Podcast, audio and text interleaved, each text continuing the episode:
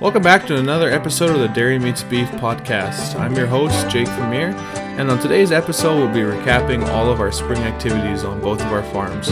We apologize about the delay, but we're excited to get back into the podcasting game. Well, my buckle makes impressions on the inside of her thigh. There are little feathered Indians where we tussle through the night. If I'd known she was religious, then I wouldn't have came stone to the house of such an angel. Too fucked up to get back.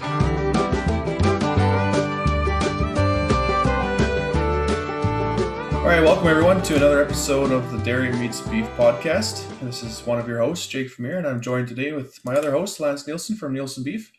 Um, uh, we apologize for delay in sending out episodes, but uh, I guess we've both been busy or it, uh, the podcasting got away from us. But uh, Lance, how are uh, how are things on the farm, and how are you doing? I'm doing good, thanks, Jake. How about yourself?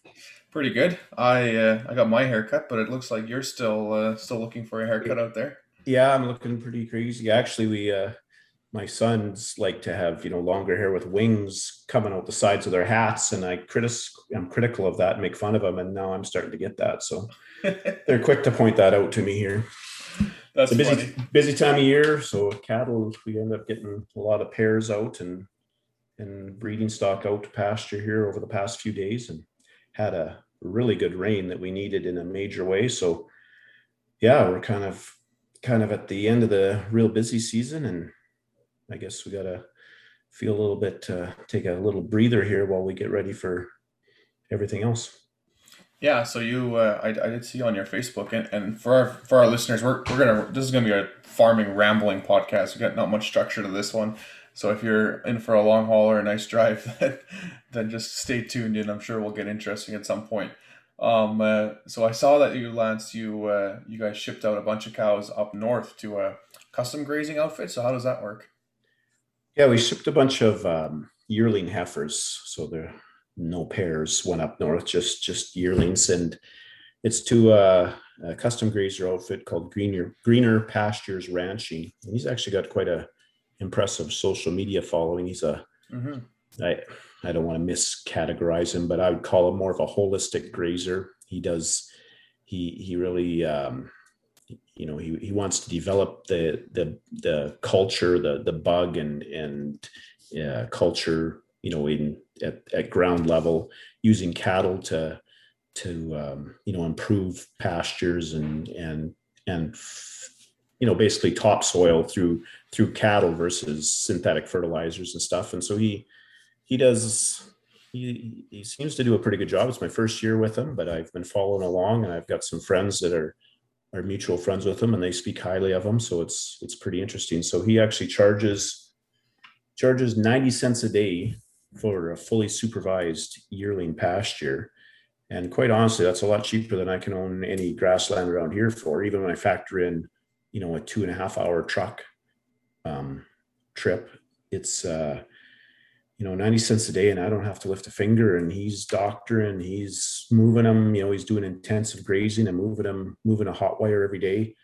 You know they should come back pretty nice and fat and quiet too. And yeah i'm pretty pretty excited to see what they look like in the fall So for ninety cents a day, and you're saying that that's below market value for for your area, is he then substantially calculating in um, the holistic part for his fields? Is he able to give a deal to people because he's valuing the nutrients and the holistic grazing that he's able to get out of these cows?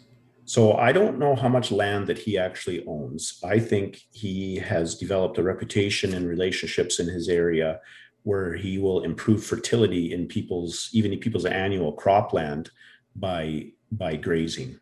Hmm. And so you know he when he does a pass through for a couple of years or I, i'm actually not entirely sure if it's one year deals with people or multi-year deals but you know he puts that land in better shape than it came to him and so you know he must have his economics figured out where he he has enough of a reputation and a following in his local area that that he's able to get the land for the right price so he can do 90 cents a day and you know you can really improve stocking rates when you do the intensive grazing and and you know move a hot wire every day you can certainly get more animals per acre grazed on it too so that that improves your economics Hmm, interesting.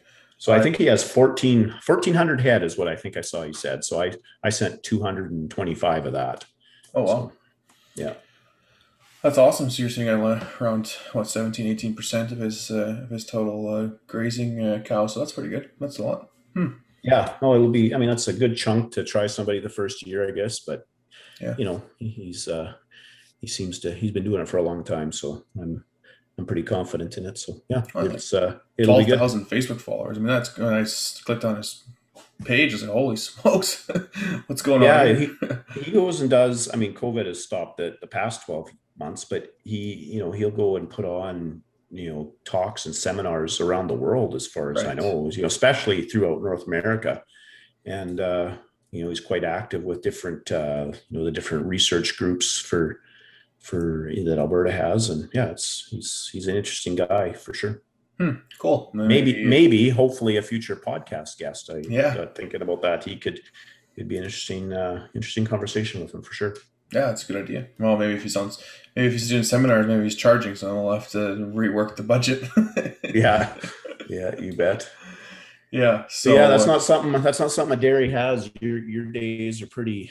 I guess you got seeding and, and harvesting get a little bit busier, but you don't have these big these big weeks of you know getting cows out to pasture. That's a usually a fairly stressful moment and processing calves and branding and all that sort of stuff that goes along with it. Yeah, we're uh, we're consistent. We're uh, Dad always says if if it's boring on the farm, things are going good. So we look forward to our boring days. But we got our seeding done. We got all our corn done quite a while ago, uh, May first. We were done corn seeding and uh, got all of our air seeding done. We waited. We waited with some barley. We always separate our barley up so that we get some stuff early, uh, hopefully for grain. But if not, then if if we get a dry June, then at least we got some some barley in on with the spring runoff, and then we'll wait till kind of late May. So we just got seeded, done seeding a couple days ago. We'll wait till late May to seed more barley silage uh, in case it rains later on in the season. It kind of split up our risk management that way, and we'll seed canola in between. So we got that all in. We uh, did get some frost last week, which sucked. I think a lot of a lot of Alberta got frost, but uh, our corn got nipped a little bit. So the plastic definitely helped protect most of the corn crop. There were some places where it had blown off or uh, come through and, and it got touched a little bit worse. But I think for 95% or 97% of the corn crop will make a healthy return. And we've maybe lost maybe a week in, in gains just because of the leaves, some of the, the first leaves burning off. But that was a crazy night. Like corn under the plastic, I'm still fairly confident can handle like minus three for an hour or two but I think we had minus two, three for like six, seven hours the one night, and and that's just, I mean, there's not much that can handle that. It was pretty crazy how cold it was. Yeah, that's not usual. I, I saw that that night. It you know was minus five. It started. It got below zero at midnight, and it didn't get above zero until Yeah. seven a.m. I don't think. That's like that tough. is this time of year when the days are this long, and you know I don't know how many people are listening from other countries, but you know in Canada and the when you're getting to be the getting to the solstice, a month away from the solstice, our days are really long, and Yeah. you don't you don't see that short of nighttime hours have that many hours of frost usually. So No, and we checked something. uh, we checked soil temps that afternoon. Still, I think it was like we had we actually had, and the worst thing was we had like two or three of these nights in a row. That was the worst part. But we checked soil temperatures the day before or the afternoon of the first real bad frost night. We were still sitting at like twenty eight degrees underneath the film. So it it and then that's what we think protects us for the most part. And actually, the only real leaves that got burnt were on the taller plants that were touching the film because in the morning I, I walked out there and I think I sent you the video. Like the plastic had froze. Basically, there's icicles underneath the film, but the corn the corn lower to the ground was all green and fine. It was just any leaves that at that point were touching the film had froze with the film, film freezing. So um, man, that was crazy. It was just so cold. So So my experience in covering gardens in the fall, yeah, that's exactly what happens. If you're co- covering your pumpkin or cucumber plants, you have to be sure not to let whatever you're covering it with touch the actual leaf because it'll still freeze then. yeah. So that was probably what happened with your plastic. Yeah. So speaking So- of that, we uh, we have our, our pumpkins are coming out in our our uh, sweet corn plot and our sunflowers. They must be way more frost resistant because they are like they're probably six inches tall or eight, inch, eight inches tall, and they're pushing the film already now. Like they're really trying to make a break for it already, and they they didn't get nipped at all. So and they would have been the Hmm. same size as the corn. So somehow more resistant. I'm not sure, but uh, they are uh, they're they're doing really good. Be interesting to see. So I I don't have the benefit of uh, planter with plastic, so my everything I I did was later. I got you know I've got the sweet corn, I've got the the sunflowers and the pumpkins, but I, I couldn't do a plastic. So my corn is just just emerging now. Right. I don't have any sunflowers emerging yet. I don't have any pumpkins, but I would expect it pretty quick. So I have to see how that you know figures out in the fall compared to your plastic and getting in three weeks earlier than I did or four weeks earlier. even. Yeah, it'll be really interesting. And then I mean the biggest thing too is how our falls are. Like now we're fighting frost on May. Was it last week? It was like May twenty first or twenty second when we had that frost, and we could have the same thing September first. I mean that that's kind of the reality of of central and northern Alberta is. It's not really how many heat units we get; is how many frost-free days we get. That's what we always joke about. And the last two years have been really good because we haven't gotten frost till late September, early October but I think on average, like 10 year average is like September 15th. So that's when things really start paying back with the film is when we can get more heat, more growing days earlier on than having to wait for the, the fall to give us better window. Drier years seem to be colder years always. You know, last year was not a dry year. The year before was not a dry year, and we had longer frost-free days. And this Yeah. year is a drier year. And yeah, look at that. We had a very hard frost. You know, the twenty first or whatever it was, twentieth of May. You know, so yeah, we might get an early one this fall too. It's who knows, but But the other two rain. years, the other two years started dry and then started raining about mid May, and that's kind of the same thing as happening this year. Because I know you guys are a bit drier, but that's in, in general anyway. But we were dry up until two weeks ago, but we've had two and a half inches in the last ten days again, and there's more rain in the forecast. So I think this this year's so far almost playing out the same as last two years, where it started pretty dry. Because I remember like two years ago, we were we were changing some of our uh, forage rotations because it was it was started so dry. Like we were seeding more barley silage and, and, and looking at the corn and saying, should we up our corn acres? Because it's not looking like it's going to be a real good year. And then boom, mid May it started raining and it never really quit. I think you're right on that. This this year's this year started drier here than it has for a few years. And Like, because yeah, you're right. maybe too. Yeah, we just didn't have we did not have snow. Like I I think I I don't think I plowed snow this year this winter. no, like that's true. weird. Yeah, it's Yeah. true. No, that's probably it. So yeah, and, that, and that's why we uh, got some winter kill too. I mean, like our our alfalfa stand really suffered this year because um, and it was a first year stand. Like last year, we only took two cuts off and one was basically half canola. But uh, it, it it we had some serious winter kill this year. Like it, it was a thin it's a thin stand, so we did some reseeding there to try and get some more more more stand durability in there. But yeah, you could when you miss that snow, and we didn't have an overly cold winter. We just had that one really bad week. But in, in one week, when you're hitting like wind chills of minus 50 and you got no snow cover, the alfalfa doesn't last long. No, that's right. Yeah, we it was a mild winter except for Yeah, a really brutal couple week period there. yeah, exactly. Totally true. I'd rather have consistently minus 15 and some snow once in a while than to sit at minus four for the whole winter and then get one week of minus 50. So you reseeded. How how did you do that? Yeah, that uh, was some. Uh, that was the first night where we got the inch. So that afternoon, we, we went around twelve o'clock to go look at the stand, and we're like, "Man, this sucks!" Like we'd already sprayed liquid nitrogen onto it um, a couple weeks before, and um, just just very spotty. Like the low spots were seemed pretty good, and then as you kind of climbed up some hills and into some other areas, it was it was really poor.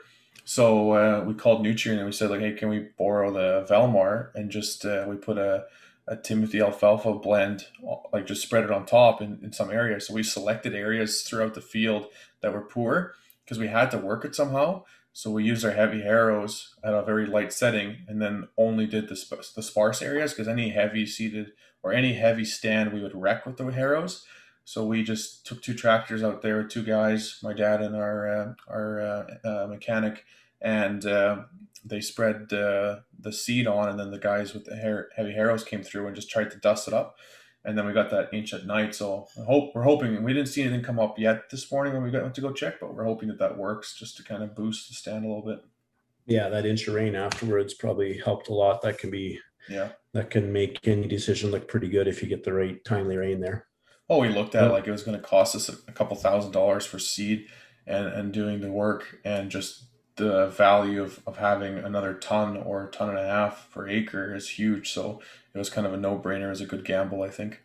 So I actually had a guy out today that is, yeah, he's from, uh, he has his master's in in forage and and I can't remember what it's. I say I can't remember, but he, he has his master's in pasture management and forage forage stands, and he went and looked at a few different ones, and he's interested in doing a uh, a project on an old stand, an old hay stand that I have to introduce legumes back into it without having to actually break it up. And hmm. part of part of his plan would be is is you know use cattle to actually um, you know you spread it out there, then use cattle intensively to use their hooves to churn up the soil and get seed to soil contact. Hmm, cool. But um, he was talking about sainfoin. Have you ever looked what at that, that as a legume? I actually don't know much about it, but it's gets higher durability than alfalfa, less bloat capacity for a dairy. It might not be something you guys look at, but that's that's what he wants to use, and I haven't I haven't looked into it too much yet, but that's what he was promoting. How do you spell that? Sand and then P H O. I think S just an N, no D. Sainfoin. But uh, it's you know I asked why why aren't people using sainfoin here if it's a such a, a miracle legume for for this. Yeah.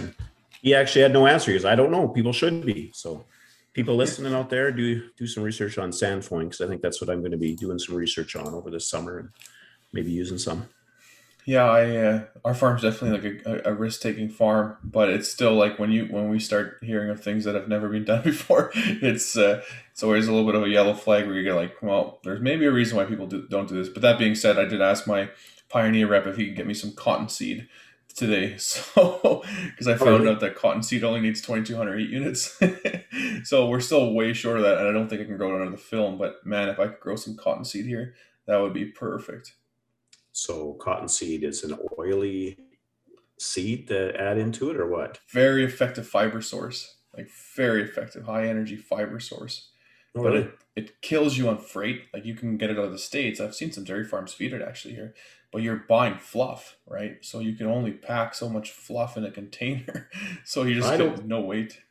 I don't think I've ever heard anybody growing cotton north of the no. 49th. Probably north of probably north of I don't know what. I mean, north of Nebraska. Like yeah, when I, did the, when I did the research today, I uh, it said that that that it's grown in Texas and like Louisiana, but some farms in Oklahoma were trying it. So I figured if you're if you're in Oklahoma, you're almost in northern Alberta. so. Yeah, I've seen it snow in Oklahoma. We're good.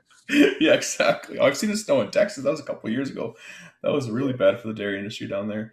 But uh, yeah, I seen I seen it once at a farm here, but we like it just doesn't work on freight. It just absolutely doesn't work. So, but it was and it kind of started because I seen this guy on Twitter or maybe it was TikTok, and he had uh, ten brand new John Deere cotton pickers lined up for eleven million dollars. He said like C two sixties, I think they were, and uh, they're like a specialized combine basically for cotton picking and uh, and then I remembered that we uh, seen it on another dairy farm before, and we're always trying to get more feed quality into the cows or lower our cost of our ration. So I said, well, do some research on it. But yeah, 2,200 heat units, I, I doubt it's going to be possible to do, but we'll see. It's always fun to ask. Yeah, no doubt. That's really cool. Right on. So I have, uh, I, I got to ask you a question here. Maybe some listeners will have it, uh, get some value out of it. So my my corn this is my first year growing corn, and it is just emerging. How mm-hmm. often do you do a roundup pass on your your silage corn? Um, I would say as needed. So just just uh, like we have agronomists, like we're not uh, we're starting to learn lots, but we we still like have an agronomist from uh, well, I guess both Pioneer and Nutrien that do field field checks for us, but and, and they'll basically determine uh, um, uh, what's needed and when it's needed. But uh, and did you see, you didn't see the uh, pre-emergent herbicide, did you? I did not. No, so you probably will do one or two at least, um, uh, and then depending on what type of uh, weeds you start getting uh, into the crop, you might add a partner or something in there with it. Um, uh, so uh, yeah, that's what we've done. So one or two passes around up, just depending on the crop and depending on the year. If you get lots of rain, you're going to get more germination out of your weeds as well. so you might get a second wave in there. But it all depends on uh, yeah the crop and uh, and the and the weather definitely. Like we seed we seed all of our crop with atrazine um, because we have the plastic, so we can't get there with Roundup on time. So we need something that can that can do some harm to the weeds while we're waiting for the film to break open. It's, it's been one of our more consistent problems over the last four years doing the film. Like once we learned how the seeder and everything worked, the, the application worked pretty good. The soil tillaging we learned within two years kind of how we were supposed to do it, but the weeds have been a consistent problem. So what we're finding is underneath the plastic, it's like the, the temperature climate like symbol or represents like Brazil basically. Like if I should just go down to Brazil and ask them how they're doing weed control because that's what my plastic is like. And then outside it's just Western Canada. You just don't you just it's the same environment, right? It's outside the film. So spraying the entire feed at, field as we seed, I basically need two different types of chemical or two different rates. So that's always been our problem. We've always laid down a herbicide on like an open no film rate and that broke down way too quick underneath the film so we had huge weed problems and you just can't get there so we bought like uh yeah last year we bought a three point hitch sprayer it's like a 15 foot little sprayer and dad would just whenever there's a section of the field that would break open with the plastic like because of wind or that certain part of the field the corn was going faster so it broke through he'd go spray it with an So open tractor is that uh, film getting broke open by weeds too? Like no the, the film won't get broken open early from weeds growing too fast? No, there's no weeds that really are strong enough. Like corn is specially designed that way that it's a strong plant. It will force the plastic open. There's no real weeds that have stems strong enough to uh, to go to go through it, which is kind of even a downside because you'd almost you'd want something to break it open to get to it. But we found the solution now is we think so at least so far it looks like it's working because our weeds are actually dying underneath the film this year. Is we changed the spray nozzles on our uh, seeder, so we still spray the same rate outside the film, but we doubled the rate underneath the film, so we get different application rates, and that way now we have twice as much chemical going underneath the film because it just breaks down so much faster. And we shouldn't, that, by doing it this way, we shouldn't have a problem next year with residual um because the inside will break down just as fast as the outside because we have less outside so we're hoping that that will work this year and if, if it does then we've kind of solved our problem from the last couple of years Great.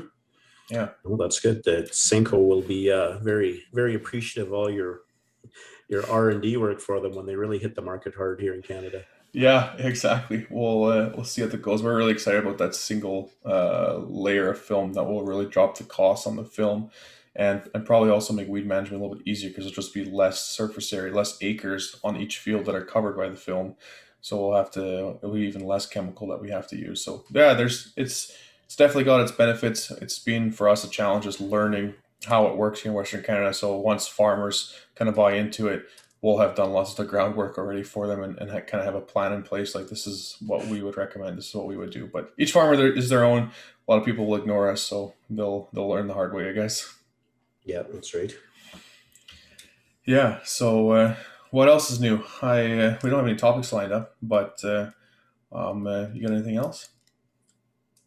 No, we just we we were uh, in need of some rain. We and we got it, and it's going to be amazing to watch things grow now. It looks like we're going to get some some heat even over the next couple days. I mean, I think you could you can probably sit there and watch the corn grow. I would imagine now and mm-hmm.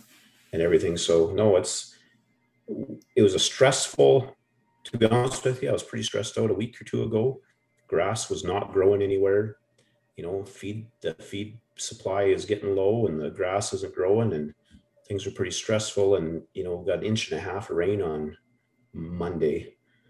Um, you know that changes things a lot. Yeah. It was it was good, and that takes a lot of stress out of everything. So, yeah, I mean that was a I don't know how you categorize it. You call it a million dollar rain. It was probably a billion dollar rain to be honest with you. I mean, it's probably a million dollar rain for most larger size farms and a billion dollar rain for the industry. So that's uh, I, I was going to send it to you, and I, and I haven't, and I'll do this after the podcast. And for anyone listening, look this up because I I don't think it's a joke. So uh, the Manitoba premier, I think it's Brian Pallister is his name, Yeah. and uh, they got rain, and they, they must have been dry. I'm not too familiar with their current situation, but I think they were same thing, really dry, and they got some rain over the weekend as well. and uh, he was on a news conference or an interview of some sort, and he's he was thanking everyone involved with the rain. Like he he was lit, and he, and he also called it a billion dollar rain, which is nothing wrong with that. But he he and then he re, he doubled down at the end of his interview and again thanked everyone involved for getting the rain. And I was just waiting to see a smirk or something, but nothing was there. Like he literally thanked whoever was involved with the rain. it was a very silly interview. You definitely look it up. Huh. Pretty funny, but no. Well, I saw I saw a calculation you know, if it if this every every inch of rain adds thirty dollars an acre of crop value. Hmm. Until a certain so, point. Yeah, I guess. I mean, he didn't get into that, but you know, when you're sitting there dry, if you get an inch of rain during the growing season, it adds thirty. I mean, it's pretty pretty broad spectrum math yeah. equation that he's doing here, but you know, if you take thirty dollars an acre over how many acres are in Western Canada or even Alberta, yeah, it's billion dollars. That's a billion dollar. That's a billion dollar rating. I'm not verifying his numbers, but it's it certainly would have added a lot. I mean, so that was another question I had for you. Like um, the last quotes we got, and I think it did drop again, but last week at one point we were hearing seven dollars and twenty cents for a bushel of barley. So I, I haven't mean, heard it quite that high. I've certainly heard it right at seven. Yeah, I haven't heard seven twenty, but maybe. Um, so what's that going to do to the beef industry? I mean, in my well, eyes, I mean, the feedlot industry, their biggest yeah, it's, it's big headwinds. There's no doubt. I mean, yeah. you know, you you you sitting there. I mean, honestly, it, like over the winter, I was pretty optimistic about the the beef cattle industry coming this fall. Mm-hmm. But you start getting some major headwinds like that of of 720 barley. I don't know. Like, it just seems like the farmer can never win. I mean, as soon no, as you think, especially the beef guy. Like, yeah, honestly, the beef guy, like, it's you know, it just constantly. never breaks, never breaks out. The beef never, and and uh, you, you know, it's got headwinds from from political and environmental, which which isn't fair, when which isn't even true, but it doesn't matter. That's, and not controllable. you have no control over that. Yeah, that's the perception. Yeah. And then, you know, you start getting China buying a bunch of feed grains and or just grains in general. And uh yeah, I mean, the grain farmer, I, I don't even know how I'm sure it was, I'm sure these uptick in grain prices were really good for some of the wealthy Saskatchewan grain farmers that defer their check every year because they have binfuls of, of, you know, crop that's three years old. But for most farmers, I don't know if they took a big advantage of it as the prices maybe indicate. Lots of them would already had their stuff pre-priced yeah. and they weren't getting, you know, they're not, they're not selling $17 canola because they sold it all at 12 or 11 we still right. have to haul some for eleven seventy five, and that's not a fun trip to town. Right? No. so and now and now, like, have we ever been in a period? I've never been in. I don't ever recall a period of a year where prices have increased so much on everything, like absolutely everything.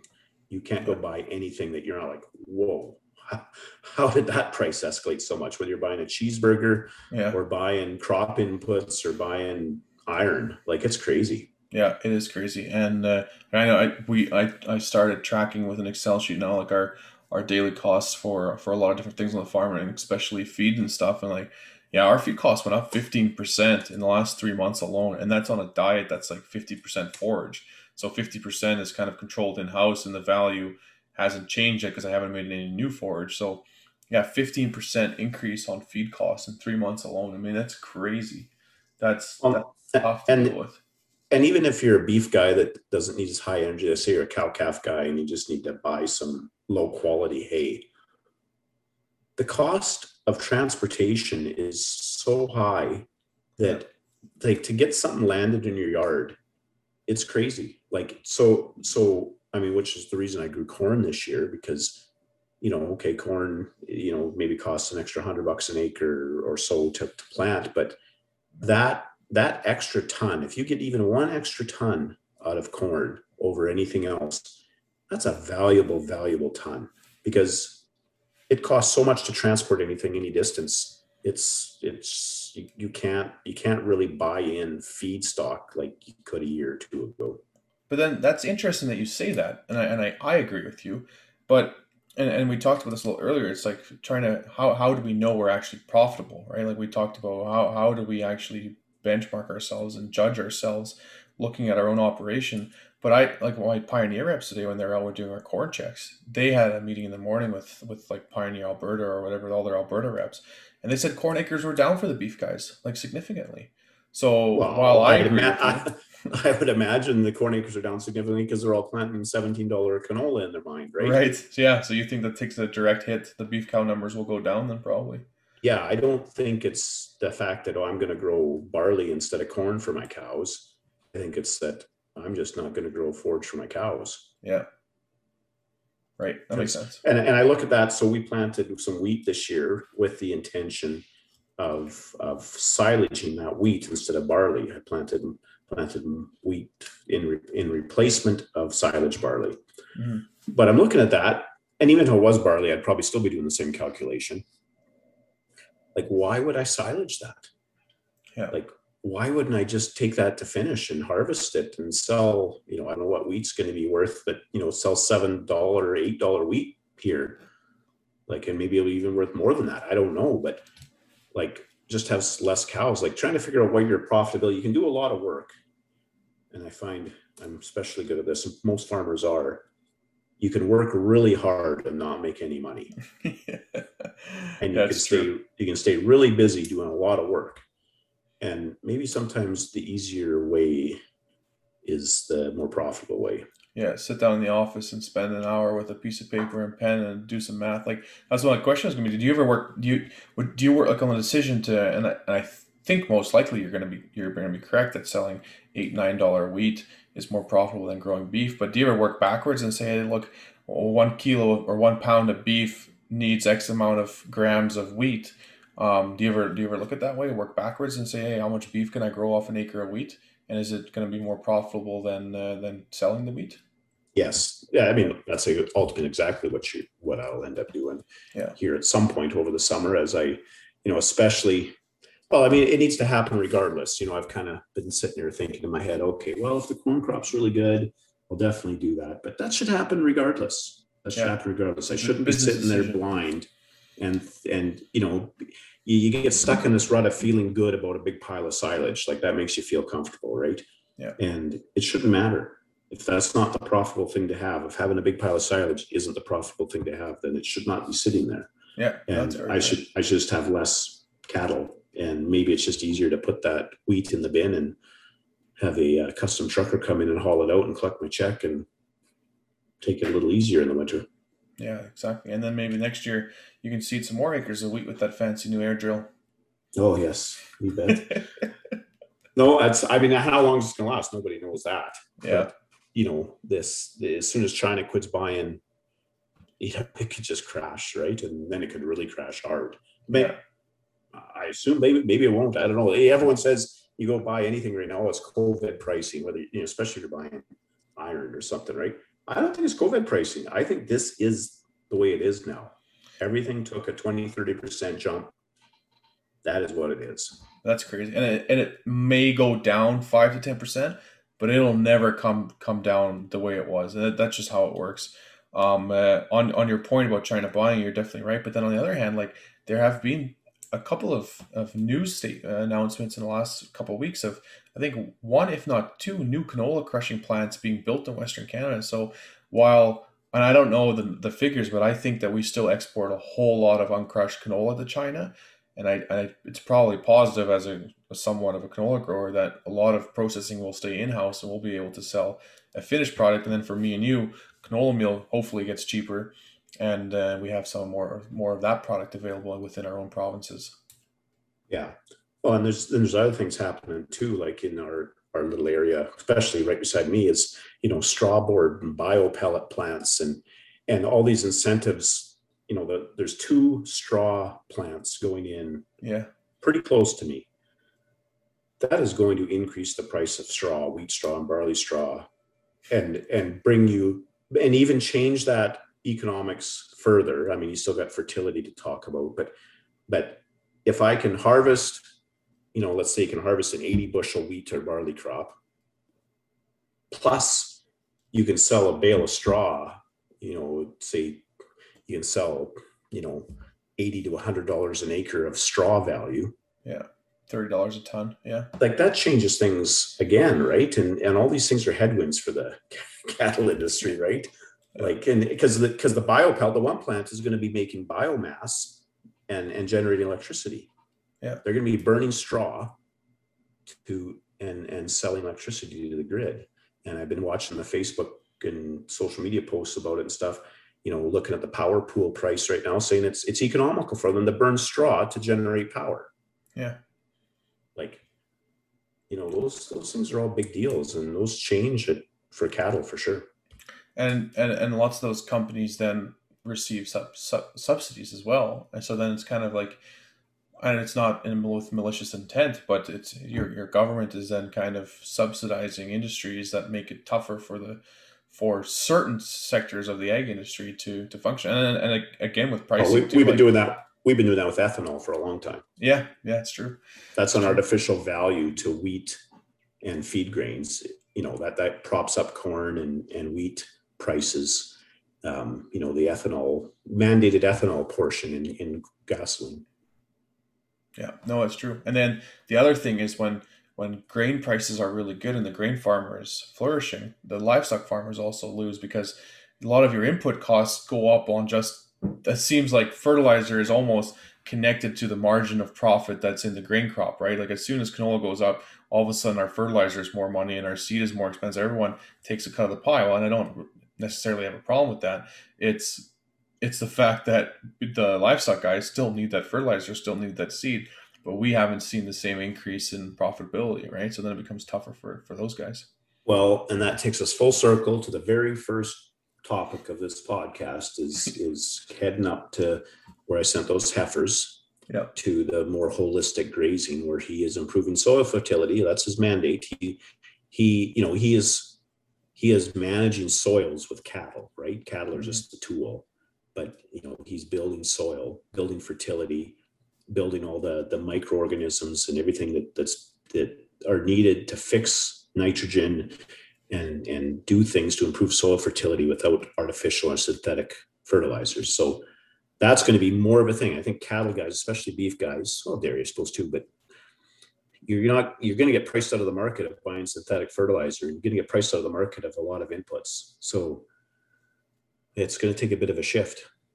Yeah, it's true. We actually got our manure samples back today, and uh, there's there's real value in our uh, in our in our in our liquid manure and our solid manure that we separate because we separate that on our farm, and uh, we actually one of our corn crops we actually didn't put any artificial or synthetic fertilizer on the field. It's all organic uh, oh, manure really? that went on there. Yeah.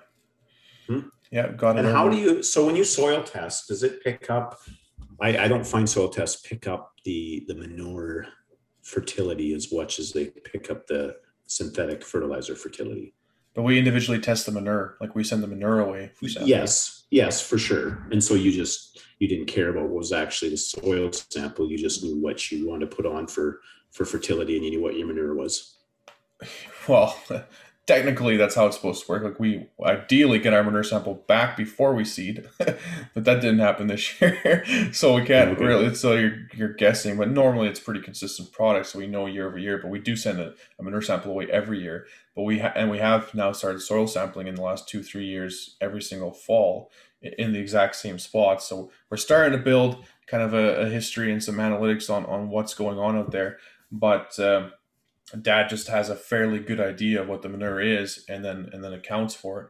But we ended up getting over 300 pounds of n on our cornfield which is usually what we want to be around but we didn't use a single pound of synthetic fertilizer. So i mean that that manure packs a heavy punch. That's a big deal yeah, yeah. and that's the theory yeah exactly. I mean uh, yeah you have to be able to take advantage of those things when you're in the cattle business for sure. And we and we direct inject our liquid manure. I mean, we, we have very little evaporation happening with that because we're injecting directly injecting that into the soil. And then with our uh, solid manure, it's drier because we're pressing the liquid out. Um, uh, that's much more of an organic material, health healthy uh, version of the manure for the the for the ground because we're only sitting at around ten pounds of N on the on the solid manure, but then a lot higher on the phosphorus. So it's it's pretty good organic material for the soil. Yeah, very interesting. That's still all new to me. I haven't uh, dug too deep into soil health and those things. That's probably still coming, but I focus more first on the corn and growing good crop for the cows, and then and then seeing how the soil can aid us in that down the road. So, well, and those soil health is something you can have a custom. You know, you can have your agronomist come in mm. and give you a. You don't have to be an expert in that. You know, no. I think I think when you raise livestock, you have to be a lot more knowledgeable in live in livestock than a grain farmer has to be knowledgeable in soil health.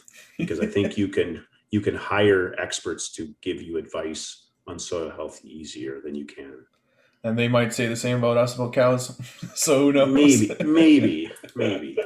All no, I agree. The, and, and the grain biggest... farmers listening, don't don't get too mad at me. Yeah, I just think you have, I just think you have an easy life the biggest thing that we uh, we always say like a good manager has a good team around them, right? So we we take that to heart. Like we know quite a few things really well, but there are a lot of things we we barely know, and so we make sure we have the right people in place, and that's almost more important than knowing the actual topic, right? So oh, absolutely, it is because you you cannot be an expert in enough. No, you shouldn't be. There's just no way you can be. Yeah, exactly. Good. Well, that, I think that's around 45 minutes, so we're probably starting to ramble. So let's do our WTFs and then we'll wrap it up. You betcha. So we got a, a good or a bad item for WTF, what the farm. And uh, do you want to go first, Jake, with your with your good or bad item for the week? Yeah, sure. I'll take bad. I'll uh, I'll take the frost last week. That was highly unnecessary.